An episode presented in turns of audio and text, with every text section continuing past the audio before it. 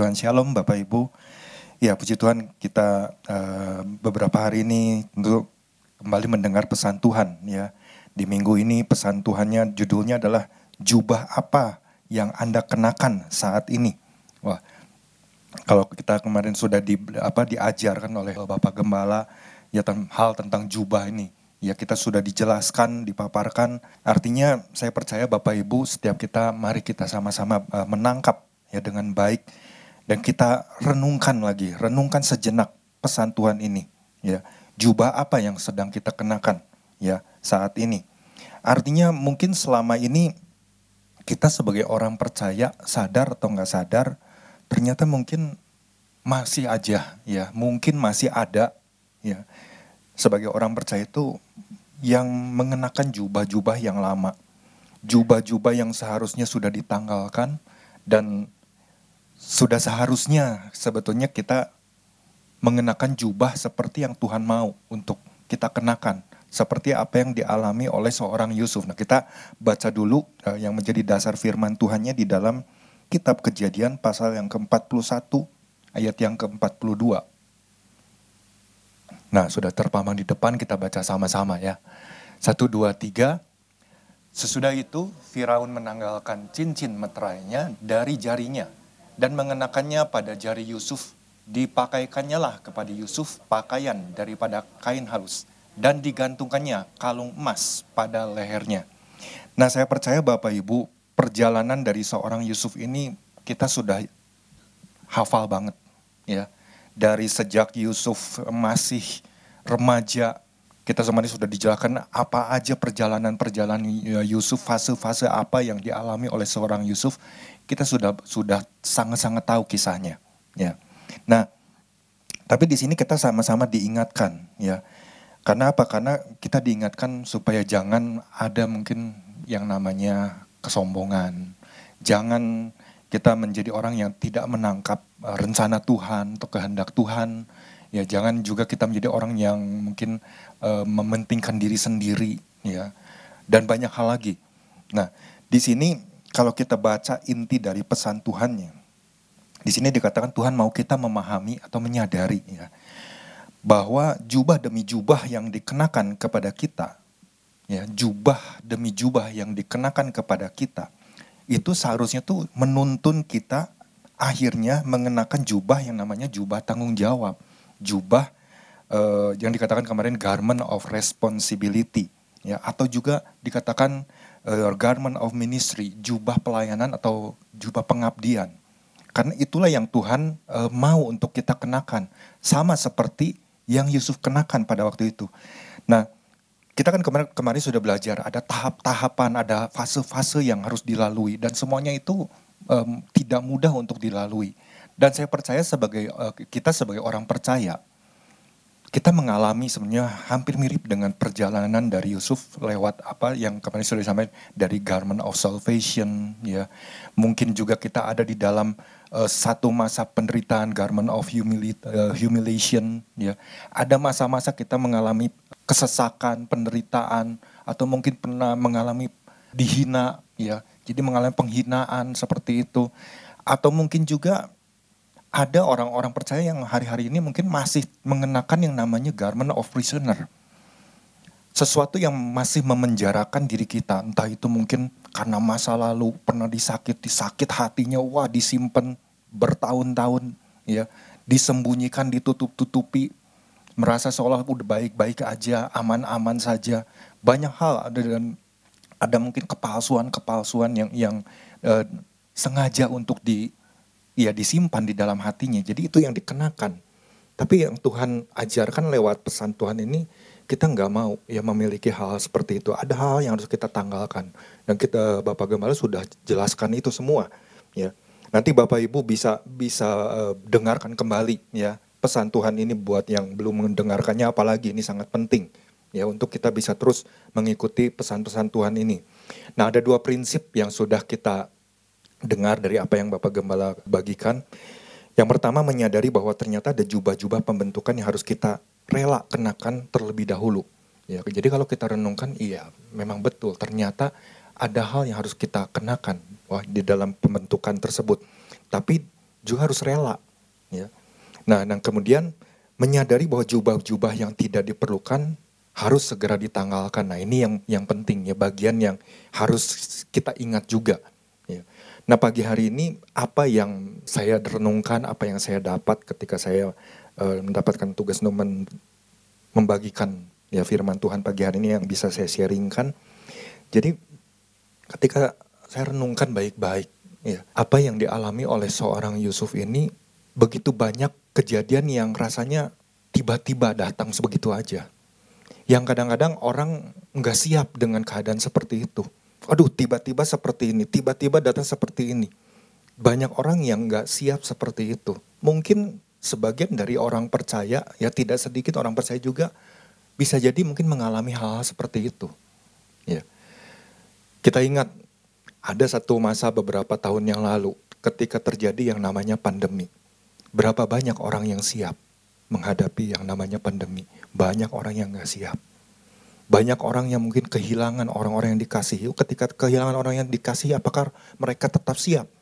Keadaan mereka, mereka bisa menerima dengan hati yang lapang enggak? Ternyata enggak. Banyak yang enggak siap. Banyak yang mungkin kenapa Tuhan harus terjadi seperti ini, kenapa, dan lain sebanyak pertanyaan-pertanyaan yang mungkin kita enggak mengerti. Tapi ketika saya renungkan perjalanan dari seorang Yusuf ini ternyata ada hal yang kita bisa belajar banyak dari seorang Yusuf ini ya. Bahwa ternyata Yusuf ini tanpa disadari ya, Tuhan lagi mengajarkan ya buat seorang Yusuf termasuk buat kita sebagai orang percaya ya untuk siap di dalam setiap keadaan. Ya.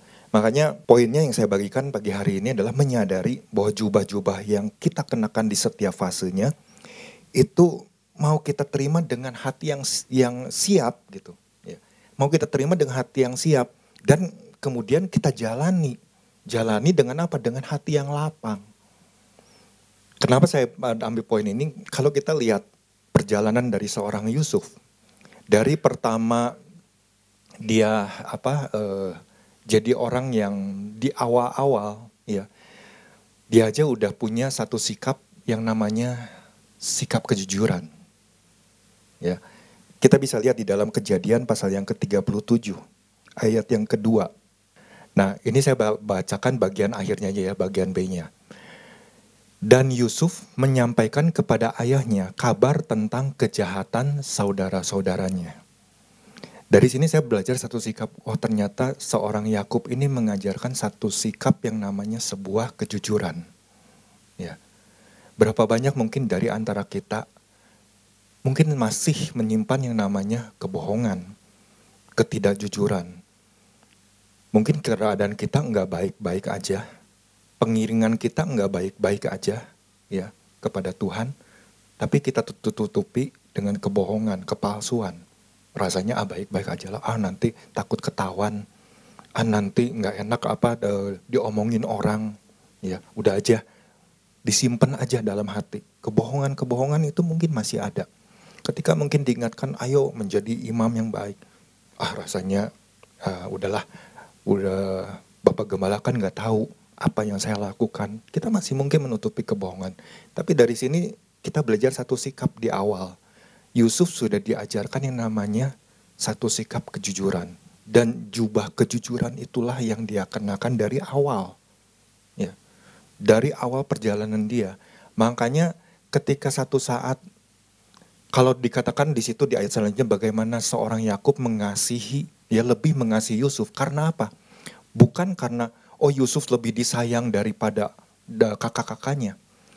Kalau saya membayangkan, kadang-kadang kan kita mungkin berpikir, wah Yusuf itu jadi anak-anak kesayangan, jadi anak mami, jadi anak papi. Enggak. Pasti ada sifat-sifat yang dinilai oleh seorang Yakub ini bahwa Yusuf ini bisa jadi menjadi orang yang taat, orang yang setia, orang yang jujur, orang yang apa bertanggung jawab. Seorang ayah pasti bisa melihat sisi-sisi yang baik dari seorang anak. Sehingga kenapa sampai diberikan jubah warna-warni. Jadi bukan tanpa uh, sebab oh dia lebih lebih dikasihi, lebih disayang daripada kakak enggak. Ya. Jadi dibandingkan dengan hal lain seorang Yakub bisa melihat sisi-sisi yang yang luar biasa dari seorang Yusuf. Ya dibandingkan dengan kakak-kakaknya yang lain. Mungkin Yusuf lebih menuruti nasihat orang tua. Mudah ya untuk menuruti. Dan setiap apa yang dipercayakan diselesaikan dengan tuntas, dengan baik. Mungkin berbeda dengan kakak-kakaknya. Ya, bisa jadi seperti itu. Ya. Sehingga diberikanlah jubah, ya jubah yang yang indah seperti itu. Tapi buat kakak-kakaknya kita bisa melihat waktu diberikan itu kakak-kakaknya langsung iri hati. Berbeda sekali sih sikapnya ya. Sifatnya pun berbeda. Ada keiri hatian. Dari iri hati itu muncul kebencian. Ini sangat berbeda sekali. Tapi buat seorang Yusuf yang masih remaja, dia nggak punya keinginan hati menonjolkan bahwa nih aku jadi anak kesayangan papa. Nih aku enggak. Justru ya dia bersyukur bahwa bapaknya memberikan sebuah jubah yang indah seperti itu. Ya. Sampai akhirnya kemudian ayahnya memerintahkan, coba kamu pergi ke ladang. Coba lihat kakak-kakakmu apakah domba-dombanya baik. Dan itu diajarkan sebuah yang namanya tanggung jawab. Ya, tanggung jawab untuk bagaimana seorang Yusuf itu bisa nggak dia menyelesaikan tanggung jawab yang kecil. Cuma disuruh ngeliat. Ya. Tapi kan setelah itu kan bagaimana Yusuf mencari kakak-kakaknya di ladang lain sebagainya. Wah waktu nggak ketemu dia tanya sama orang apa ngelihat nggak ya rombongan gini-gini. Oh ada di daerah sana, udah sampai ke Datan. Jadi pasti ada perjalanan yang cukup jauh yang harus ditempuh. Kalau Yusuf menjadi orang yang dia pikir ngapain gue capek-capek lah harus ke sana, udah aja laporin sama bapak, eh, sama uh, ayahku. Oh semua baik-baik, domba-dombanya juga baik-baik. Apakah ada pelanggaran? Oh nggak ada. Kalau dia bersikap seperti itu artinya kejujuran yang sudah ditanamkan itu bisa dilanggar. Tapi dia tidak melakukan hal itu. Dia selesaikan dengan baik setiap fase demi fase, bagian-bagian kecil di dalam kehidupannya. Ya. Itu ternyata udah diajarkan sedemikian rupa. Ya. Dan mungkin seorang Yusuf pada waktu dia jalani dia nggak menyadari hal itu sepenuhnya. Ya. Sampai kemudian kita tahulah masa-masa ya dia, dia kemudian masuk ke dalam masa yang sulit.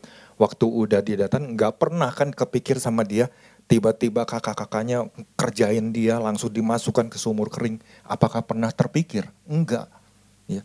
Jadi hal-hal yang kalau kita melihat perjalanannya secara tiba-tiba selalu muncul, itu mengajarkan sesuatu buat setiap kita. Ya, sebagai orang percaya hari-hari ini. Apakah kita selalu punya hati yang siap nggak ketika kita mengalami hal-hal yang mungkin di luar uh, jangkauan pemikiran kita? Ya Kadang-kadang kita nggak bisa menerimanya. Kadang-kadang kita nggak siap. Ya. Waktu mengalami proses yang, aduh tiba-tiba berat seperti itu. Yusuf kan ngalami satu titik kemudian penderitaan. Apakah dia sudah mempersiapkan dirinya sedemikian rupa? Mungkin dia masih belum belum mempersiapkan dengan baik. Ya. Tapi di situ justru lewat penderitaan yang dialami, ya. Di situ dia belajar sesuatu Bagaimana dia belajar untuk tetap mengandalkan Tuhan. Bagaimana dia tetap berharap hanya kepada Tuhan. Dia udah gak punya siapa-siapa lagi, yang dia punya adalah hanya Tuhan yang menyertai dia. Ya, itu yang yang dia pegang. Nah, bagaimana dengan kita sebagai orang percaya? Ketika kita mungkin mengalami satu situasi, tiba-tiba ada di dalam penderitaan yang gak pernah mungkin kepikir sama kita, kok tiba-tiba saya harus mengalami hal ini ya? Kenapa ya? Mungkin orang begitu banyak bertanya kenapa, kenapa? Wah Tuhan gak adil. Wah Tuhan gak, nggak sayang. Tuhan gak mengasihi saya. Tuhan lebih peduli sama yang lain. Ya. Mungkin ada titik-titik seperti itu. Tapi di sini kita belajar ya dari sikap Yusuf ini. Ya. Makanya kita harus punya satu sikap hati yang yang waktu kita udah masuk itu, waktu kita berarti ya Tuhan aku siap lah, aku siap untuk Tuhan bentuk. Dan mungkin itulah yang yang dialami oleh seorang Yusuf ketika ada di dalam sumur kering, dia berteriak-teriak ya wajar. Mungkin minta tolong, kakak tolong angkat aku, aku kan gak punya kesalahan apa-apa. Mungkin dia berpikir seperti itu. Tapi kan gak, nggak di, diladeni seperti itu. Bahkan tahu-tahu dijual. Ya. Nggak kepikir sama sekali dari udah masuk sumur tiba-tiba dijual. Tahu-tahu udah ada di negeri orang. Ya. Semuanya itu sepertinya kayaknya wah tahu-tahu begini, tahu-tahu begini. Jadi masalah demi masalah itu seolah-olah bertubi-tubi datang. Nah mungkin ini juga hari-hari yang dialami oleh orang-orang percaya hari-hari ini. Ya. Waktu mengalami hal-hal yang bertubi-tubi, Apakah kita siap menghadapinya? Ya. Kita belajar, oh berarti dari sini kalau kita diingatkan oleh Tuhan, kamu harus mengenakan jubah seperti yang Yusuf kenakan. Jubah tanggung jawab. Ya. Artinya di sini ada satu sikap yang kita, eh, satu prinsip lagi yang bisa kita pahami.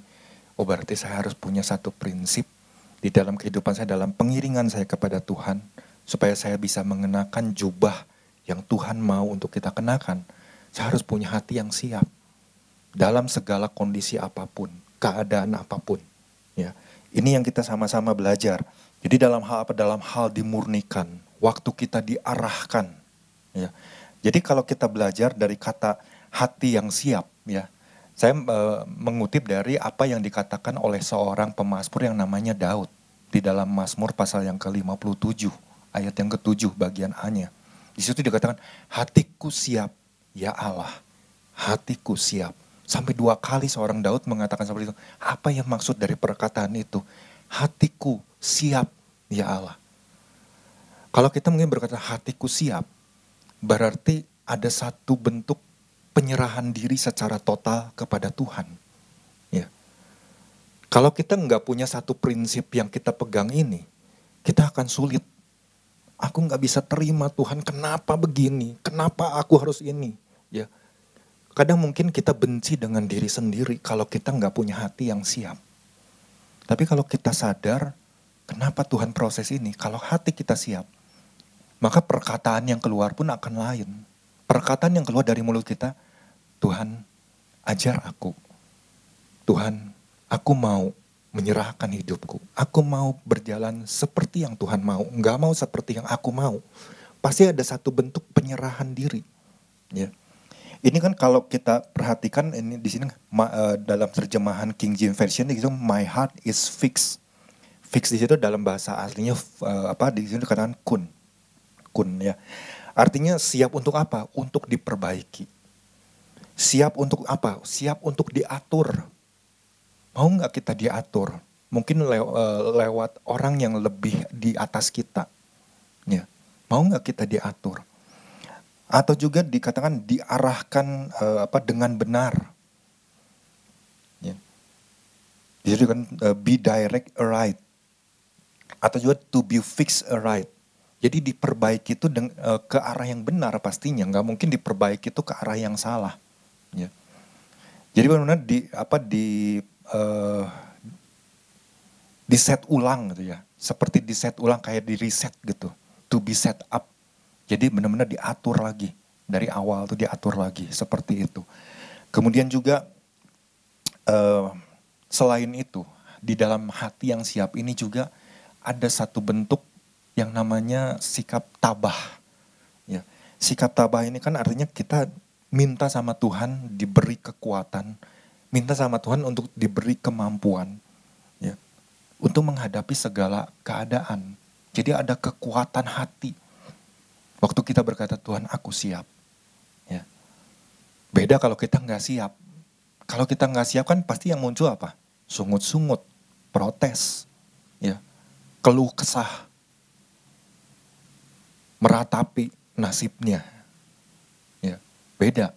Tapi kalau kita hati kita siap, itu pasti responnya pun berbeda. Kita terima dengan sesuatu apa yang ada kekuatan hati. Ada kekuatan yang Tuhan berikan. Sehingga kita menjadi orang yang benar-benar siap. Nah waktu kita udah berkata siap, pasti kan ada perjalanan yang di, yang harus dia lalui. Perjalanan yang gak mudah. Apakah hati kita lapang nggak? Ya lapang dengan, dengan kata lain rela nggak gitu. Kalau kita udah berkata hati kita siap, berarti kita juga harus punya hati yang lapang. Nah ini yang tidak dimiliki mungkin oleh kakak-kakaknya Yusuf ketika Yusuf mungkin diberikan jubah warna-warni, mereka iri hati, mereka nggak lapang menerima, oh ayahnya memberi, memberikan sebuah jubah beda mungkin dengan jubah yang kita punya. Ya, pasti kan eh, yang namanya seorang ayah mungkin memberikan jubah buat anak-anaknya. Ya. Atau mungkin juga ketika setelah itu kan Yusuf mendapatkan mimpi. Waktu mendapatkan mimpi, tiba-tiba ada sebuah hikmat dari mimpi ini apa artinya dan sebagainya. Ya, dan atau mungkin waktu mendengar mimpi tersebut, wah kakak-kakaknya tambah benci. Ya. Artinya kan di dalam menjalani hari-harinya itu mereka nggak terima dengan hati yang lapang. Nah, waktu ketemu satu kesempatan muncul yang namanya Yusuf, ya, di situlah mereka melakukan hal-hal yang sebetulnya nggak berkenan, ya, hal-hal yang salah, dan itu kan disembunyikan sekian tahun kepada seorang Yakub, ya, sampai pada satu titik ketemu lagi sama yang namanya Yusuf di Mesir. Artinya ada banyak kepalsuan yang ditutupi. Kenapa? Karena hatinya nggak lapang, nggak terima apa yang adiknya ini alami. Ya. Oh, kok dia bisa dapat mimpi ya? Kita enggak. Kok dia bisa dapat jubah yang lebih bagus dari yang kita punya? Ya.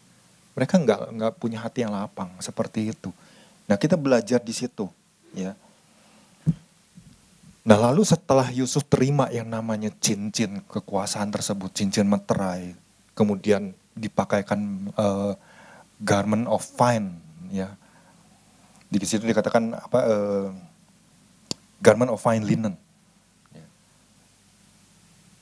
itu kan sesuatu yang nggak mudah buat seorang Yusuf kan nggak kepikir dari penjara satu hari dipanggil sama raja kemudian udah membersihkan diri, ya udah bersia-sia diberikan pakaian yang layak untuk menghadap Raja Firaun, tahu-tahu dihadapkan dengan masalah. Waduh, itu kan di dalam proses perjalanan dia selama di penjara itu kan dia sempat ketemu yang dengan namanya juru minum dan juru roti, ya. Dan kemudian mimpi apa yang dialami oleh kedua uh, orang pegawai dari dari kerajaan Firaun ini Sampai kemudian kan bagaimana Yusuf sempat berpikir, aduh siapa tahu nih lewat orang ini, dari kedua orang ini salah satunya nanti inget-inget ya. Kalau kamu mungkin uh, mimpi yang sudah aku mungkin tafsirkan ini benar-benar jadi kenyataan buat kamu. Ingat-ingat aku yang ada di penjara. Siapa tahu aku bisa dapat kemudahan, bisa dapat uh, kebebasan. Ya, mungkin sempat terpikir di situ. Yang kadang-kadang kan mungkin kita sebagai orang percaya juga di dalam hari-hari perjalanan kita, waktu kita mungkin kenal seseorang, kadang-kadang kan kita mungkin berharap sesuatu, ya. Nggak salah memang berharap sesuatu, tapi kalau jalannya benar, ya kan memang itu jalannya. Tapi kan banyak orang yang mungkin jalannya jalan yang salah, ya. Dengan cara apa? Dengan cara nyuap, ya, menyuap seseorang dikasih mungkin uang, dikasih sesuatu yang bisa menyenangkan hati orang. Ini sesuatu yang salah, sesuatu yang gak berkenan. Tapi di sini bagaimana seorang Yusuf diajar kembali oleh Tuhan, ya, untuk mengikuti apa yang Tuhan mau, bukan mengikuti apa yang Yusuf mau, ya. Nah, waktu dia udah terima tanggung jawab yang besar ini, tanpa disadari sebetulnya kan dari proses perjalanan tersebut tanggung jawab demi tanggung jawab hal-hal yang kecil itu kan lagi terus diasah oleh Tuhan di dalam kehidupan seorang Yusuf. Kalau kita mungkin keluar dari penjara tiba-tiba dihadapkan dengan satu masalah yang harus dipecahkan dan Yusuf pada saat waktu itu kan berhasil untuk apa memaparkan secara sistematis apa sih arti dari mimpi dari Firaun tersebut ya tiba-tiba mungkin pada saat itu setelah raja mendengarkan itu raja langsung berdiskusi mungkin dengan para pejabat. Jadi apa yang harus kita lakukan? Kita nggak bisa punya nggak orang yang bisa bertanggung bisa melakukan hal tersebut? Nggak ada. Di saat itu langsung diangkat. Kalau kita nggak punya hati yang siap, ya hati kita nggak siap. Waduh jangan saya lah.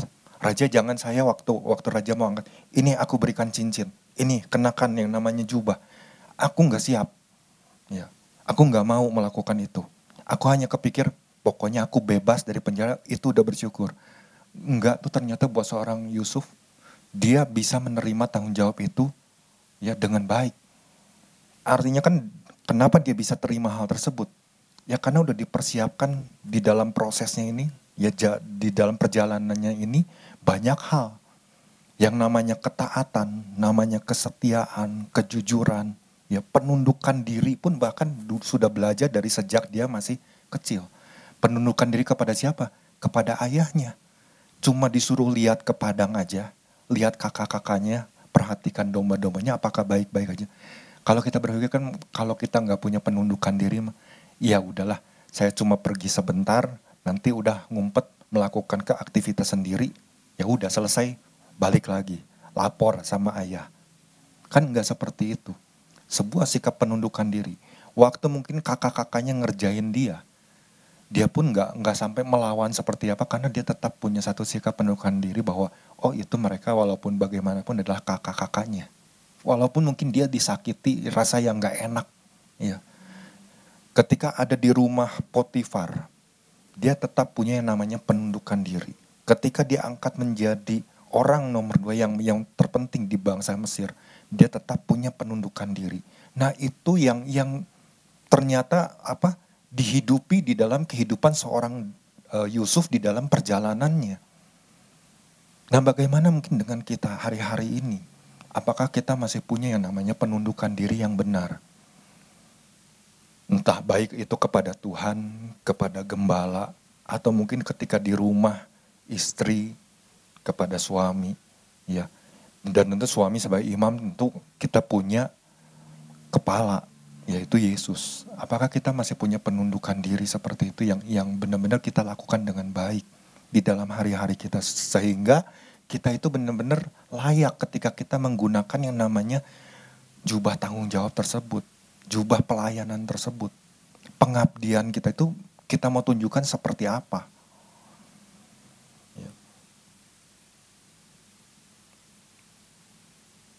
Jadi Yusuf kan nggak ditawari dulu sebelum dia dipanggil oleh uh, raja.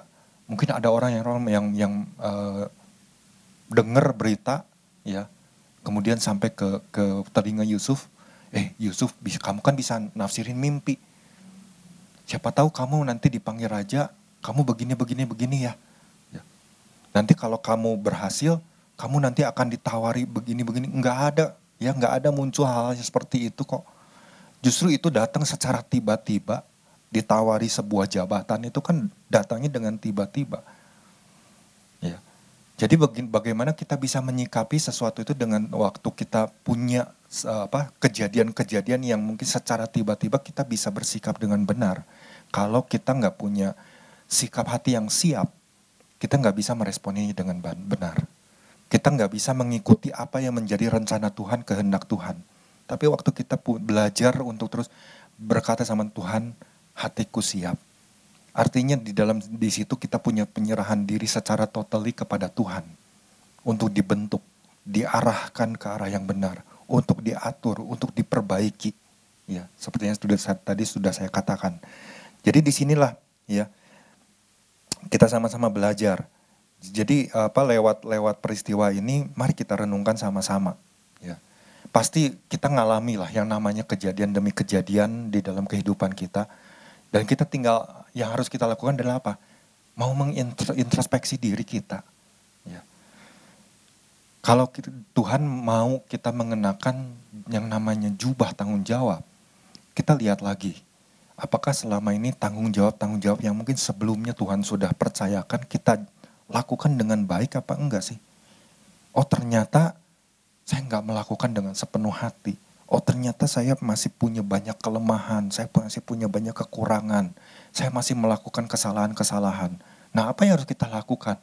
Ya mau memperbaiki diri. Dengan apa? Dengan datang sama Tuhan.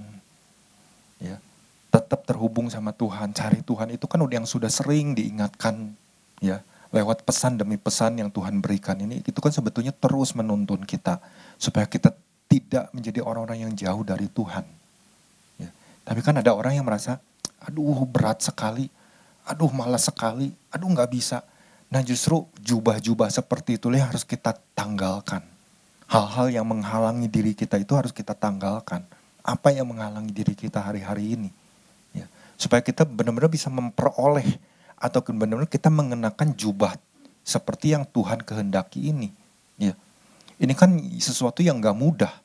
Bagaimana seorang Yusuf dia bisa menjalankan waktu dia dia selesai apa punya sebuah jabatan. Apakah dia kemudian berleha-leha? Ya, apakah dia kemudian wah bersuka cita, tertawa, terbahak-bahak. Ini saatnya aku nanti bisa balas dendam sama kakak-kakakku. Ini saatnya aku bisa melakukan apa ya keuntungan-keuntungan buat diri sendiri. Enggak ada muncul di dalam sikap dari seorang Yusuf. Bentuk yang namanya keegoisan, yang mungkin hari-hari ini juga masih banyak di, di apa didapati dalam setiap orang percaya ya mementingkan diri sendiri. Mungkin masih menguasai ya kebanyakan dari orang-orang percaya. Selain yang kemarin kita sudah belajar kesombongan ya tanpa kita sadari. Ternyata keegoisan juga menjadi sebuah masalah ya mementingkan diri sendiri apa-apa hanya untuk diri sendiri untuk keuntungan dirinya sendiri nggak peduli dengan orang lain masa bodoh lah pokoknya aku udah udah hidup bebas, udah punya jabatan, udah punya kekuasaan, aku mau ngatur begini, aku mau korupsi atau mau aku mau apa, nggak masalah. Kan aku yang diberi kuasa. Nggak ada yang seperti itu yang yang tertanam di dalam kehidupan seorang Yusuf. Nah ini juga yang harus kita hidupi. Kalau Tuhan katakan kenakan, ya kenakan jubah tanggung jawab ini. Artinya ketika Tuhan percayakan sesuatu, Mari kita lakukan dengan dengan sangat-sangat baik, ya.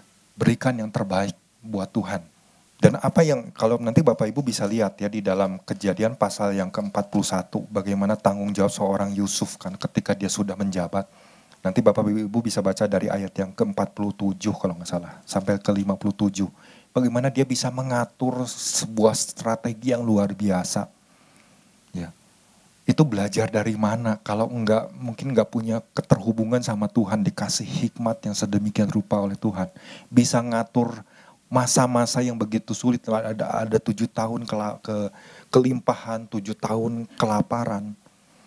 Buat seorang presiden Pak Jokowi ketika mencanangkan uh, apa masa untuk mempersiapkan ya sandang pangan mengatur orang aja itu begitu sulit tapi buat seorang Yusuf, mengatur sebuah bangsa bisa ada dalam tujuh kelimpahan, ya tujuh masa kelimpahan, tujuh masa kesukaran, itu begitu luar biasa. Ya. Kita di bangsa ini ya untuk mengatur itu aja begitu sulit Bapak Ibu. Ya. Yang namanya mungkin orang-orang atau mungkin juga termasuk para petani itu nggak mudah diatur sedemikian maunya ya semau semau gue ya Gue kan lebih pengalaman, jadi petani itu lebih tahu gimana cara untuk menanam padi, ya dan lain sebagainya. Ya, nggak mau diatur sedemikian rupa. Oh, nah ini tanahnya harus diginiin loh, ini harus dikasih ini loh. Ya, mau maunya sendiri. Ya, ini kita sama-sama belajar. Nah kadang-kadang mungkin dalam kehidupan kita sehari-hari pun seperti itu. Mungkin udah dapat pesan demi pesan sama Tuhan dari Tuhan, ya kita cuma denger sepintas udahnya ya udahlah semau gua aja. Mau diikuti mau enggak kan nggak ada yang tahu gitu. Ya mungkin aja bisa bersikap seperti itu. Nah kita di sini ayo kita belajar sama-sama ya. Jangan sampai ada ada lagi sikap-sikap seperti itu. Jangan ada kepalsuan kepalsuan ya karena ketika kita mengenakan yang namanya kepalsuan jubah-jubah kepalsuan seperti itu kita lagi nggak bisa berjalan di dalam seperti apa yang Tuhan mau. Kita nggak akan pernah bisa mengenakan yang namanya jubah tanggung jawab itu. Pengabdian itu nggak akan bisa kita selesaikan dengan baik. Ya. Pelayanan yang dipercayakan itu nggak bisa kita selesaikan dengan baik. Ketika kita berjalan mungkin dengan segala kepura-puraan. Tapi ketika kita punya satu sikap hati, membuka hati, keterbukaan, kejujuran, di situ kita sebenarnya sedang mempersiapkan diri kita untuk menerima tanggung jawab. Ya. Nah karenanya kan di sini mari kita sama-sama belajar pagi hari ini ya. Lewat peristiwa-peristiwa yang dialami oleh seorang Yusuf. Ini kan nggak selesai sampai di situ. Tindakan Yusuf berikutnya kan ketika orang-orang udah nggak punya segala sesuatu, bangsa ini nggak punya segala sesuatu, itu kan prinsip-prinsip kebenaran diajarkan kepada bangsa Mesir. Bagaimana mereka harus melakukan sesuatu itu langkah-langkahnya diajarkan. Artinya kan hal-hal yang luar biasa. Ya tanggung jawab ini kan nggak mudah. Artinya waktu Tuhan ingatkan jubah apa yang lagi kita kenakan. Kalau kita lagi mengenakan yang namanya jubah tanggung jawab itu hari-hari ini kita merasa ada dalam posisi itu. Yang nggak nggak apa bukan selesai sampai di situ aja. Artinya ada hal yang harus kita terus ya jaga, kita pelihara. Yang namanya ketaatan itu, yang namanya kesetiaan itu, ya. Kepada siapa ya? Kepada Tuhan, ya. Kepada mungkin uh, orang yang ada di atas kita, ya. Dalam hal ini ketika kita digembalakan, di dalam sebuah gereja, ditanam dalam sebuah gereja, punya ketaatan nggak lewat aturan-aturan yang mungkin dikeluarkan oleh gereja. Kadang-kadang kan aturan-aturan yang dikeluarkan oleh gereja, sering kali kita nggak mau mengikutinya. Ya, kita mau maunya sendiri aja gitu. Nah di sini kita belajar sama-sama, ya, supaya jangan ada lagi yang namanya uh, kebohongan-kebohongan tersebut, tersebut ya. Jadi mari kita sama-sama pagi hari ini ya dari apa yang bisa saya bagikan ini ya ada hal yang sebenarnya saya juga belajar ya. Oh iya ya ternyata mungkin masih banyak hal yang saya masih belum lakukan dengan baik. Nah karena itu mari Bapak Ibu lewat pesan Tuhan ini kita tetap semangat supaya kita terus bisa berjalan seperti yang Tuhan mau. Tuhan Yesus memberkati.